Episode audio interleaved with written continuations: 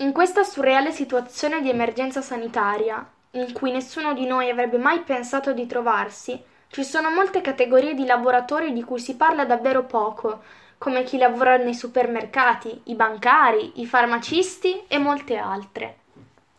I miei genitori sono i proprietari di una farmacia e spesso mi raccontano dei problemi che ogni giorno si trovano ad affrontare, problemi e quindi stati d'animo comuni anche a tutti gli altri farmacisti.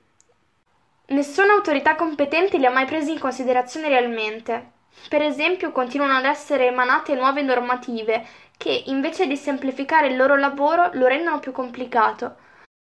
Ancora adesso devono arrangiarsi, facendo centinaia di telefonate e ricerche per riuscire a trovare quanto necessario per soddisfare le giuste richieste dei clienti, ma anche per salvaguardare la propria incolumità cercando inoltre di evitare le numerose e insidiose truffe presenti sul mercato. Capita anche, fortunatamente di rado, che alcuni clienti accusino ingiustamente i farmacisti di vendere i prodotti sanitari a prezzi smodati, cosa che è in realtà capitata solo poche volte in Italia, talvolta arrivando persino ad insultarli e minacciarli per esprimere le emozioni che non solo loro, ma anche molti altri lavoratori e in parte anche ognuno di noi sta provando in questo periodo, ho scelto, tra i vari pezzi che ho imparato in questi anni di studio del flauto traverso, di suonare un breve brano composto da Ernest Köhler. La prima parte di esso, infatti, mi trasmette un senso di angoscia, oppressione e amarezza, mentre la seconda un senso di frenesia, agitazione e frustrazione.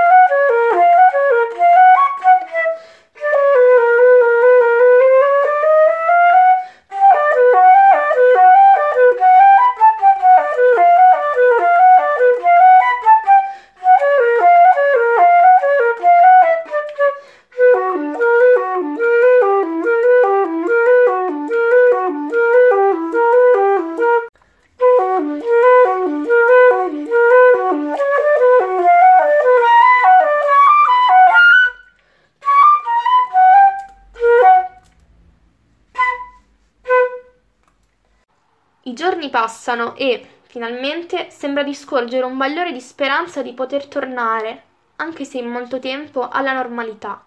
Con l'augurio di poterci presto rincontrare tutti, vi lascio con un altro breve brano dello stesso autore che ho citato prima, che, a differenza dell'altro, mi trasmette un senso di spensieratezza e serenità, alternato da alcuni brevi momenti in cui l'atmosfera è leggermente meno tranquilla, che riflettono i momenti di sconforto che penso abbiamo tutti ogni tanto in questo periodo.